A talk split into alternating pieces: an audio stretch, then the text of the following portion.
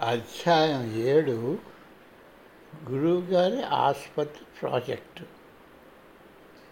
నాకు మంత్రోపదేశం చేసిన నాలుగు దినాల తర్వాత పంతొమ్మిది వందల తొంభై నవంబర్ నాలుగవ తేదీన ఆయనతో హాస్పిటల్ నిర్మాణ ప్రదేశానికి నన్ను రమ్మనమని ఆదేశించారు అదొక బంజరు భూమి. పుత్ర ఈ ప్రాంత ప్రజలకు సేవ చేయడానికి ఇక్కడ ఒక హాస్పిటల్ నేను కట్టాలని మా గురువుగారి ఆదేశం. చలికాలంలో పర్వతాల నుండి దిగివచ్చే సాధువులకు ఋషిపుంగుల అవసరాలు ఈ ఆసుపత్రి తీర్చాలి. వారు దేహాన్ని పొంది ఉన్నారు కనుక ఋషులు కూడా జబ్బు పడతారని సామాన్య ప్రజలు గ్రహించరు. వారు కోరుకున్నాక ఆ ఋషులందరూ ఇచ్చే ఆశీస్సుల ప్రభావం నువ్వు ఊహించగలవా? ఆ పుణ్యం వచ్చే పుణ్యం బ్రహ్మాండమైనది అని ఆయన నుడివేరు. నేను కాషాయ వస్త్రాలు ధరించాను. వ్యాపారాలు చేయలేను. అందుచేత నేను నిన్ను వెనుకకు తీసుకొని వచ్చాను. నువ్వు వ్యాపారం చేయి. మనం ఈ ప్రాంతం పెద్ద వైద్యనగరిగా తయారు చేద్దాం అని ఆయన జోష్యం చెప్పారు. పుత్ర నువ్వు భౌతికంగా ప్రపంచంలో జీవిస్తున్నా దానికి అతీతంగా ఉండు. ఇది పరిచయం కన్నా కష్టతర పదం నేను నీతో ఉంటాను అని ఆయన తన మాటలను కొనసాగించారు.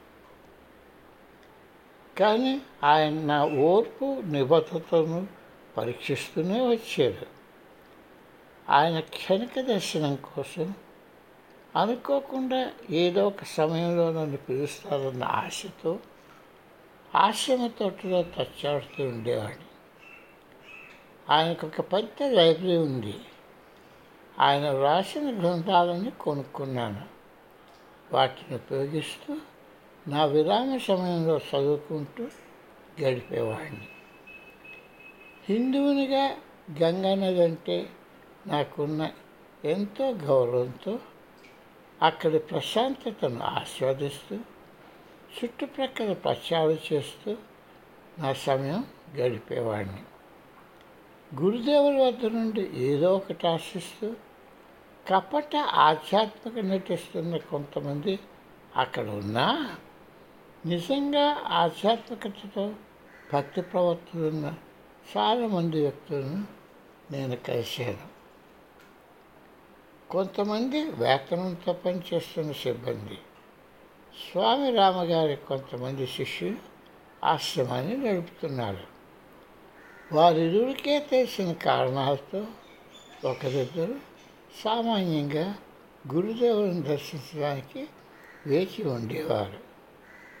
సందర్శకుల్లో అప్పుడప్పుడు జతకూడని వ్యక్తి చేరి ఆశ్రమని వాళ్ళు అతిక్రమించడానికి మార్గాలు అన్వేషించేవారు.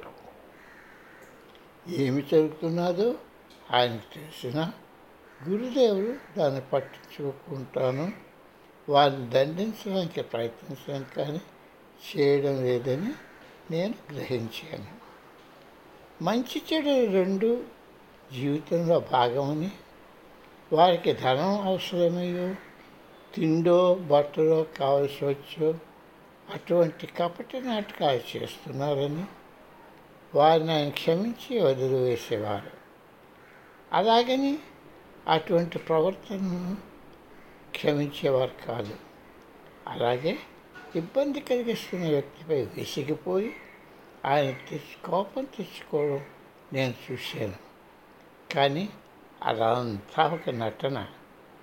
ఆ నాటకం అంతా అయ్యాక ఆయన వంక చూసి కన్ను గీటేవారు ఆ వ్యక్తి గది నుండి బయటకు వెళ్ళగానే నిజంగా నాకు కోపం లేదు కానీ అటువంటి వారిపై ఆగ్రహం చూపించాలి.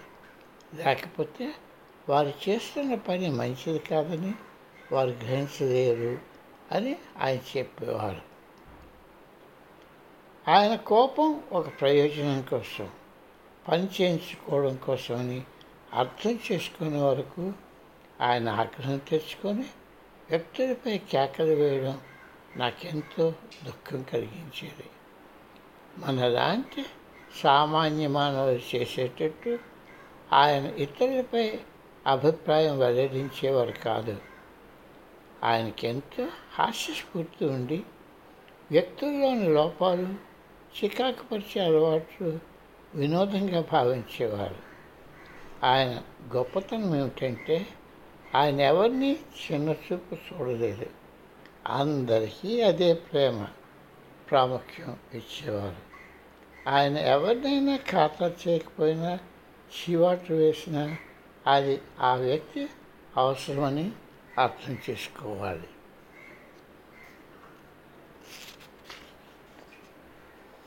ఆశ్రమానికి నా మొదటి సందర్శన ఆసుపత్రి నిర్మాణ ప్రణాళికలు కట్టడ ఏర్పాట్ల మధ్య సమయంలో జరిగింది. నేను వారికి అడ్డుగా ఉన్నానేమో అయినప్పటికీ ఆయన నాకు సమయం కేటాయించి మర్చిపోలేని మధుర అనుభూతులు కలిగించారు. అప్పుడు కానీ తరువాత కానీ నన్ను నిత్యాగాలు చేయమని ఆయన కోరలేదు. ఆయన ఉత్తర్వులన్నీ స్పష్టంగా ఉండేవి. నువ్వు కొన్ని విధులు నిర్వర్తించవలసి ఉంది. ఉంది. నీవు కొన్ని నిధులు నిర్వర్తించవలసి ఉంది. ఎవరు కూడా జీవితంలో ఏ పని చేయకుండా ఉండలేరు.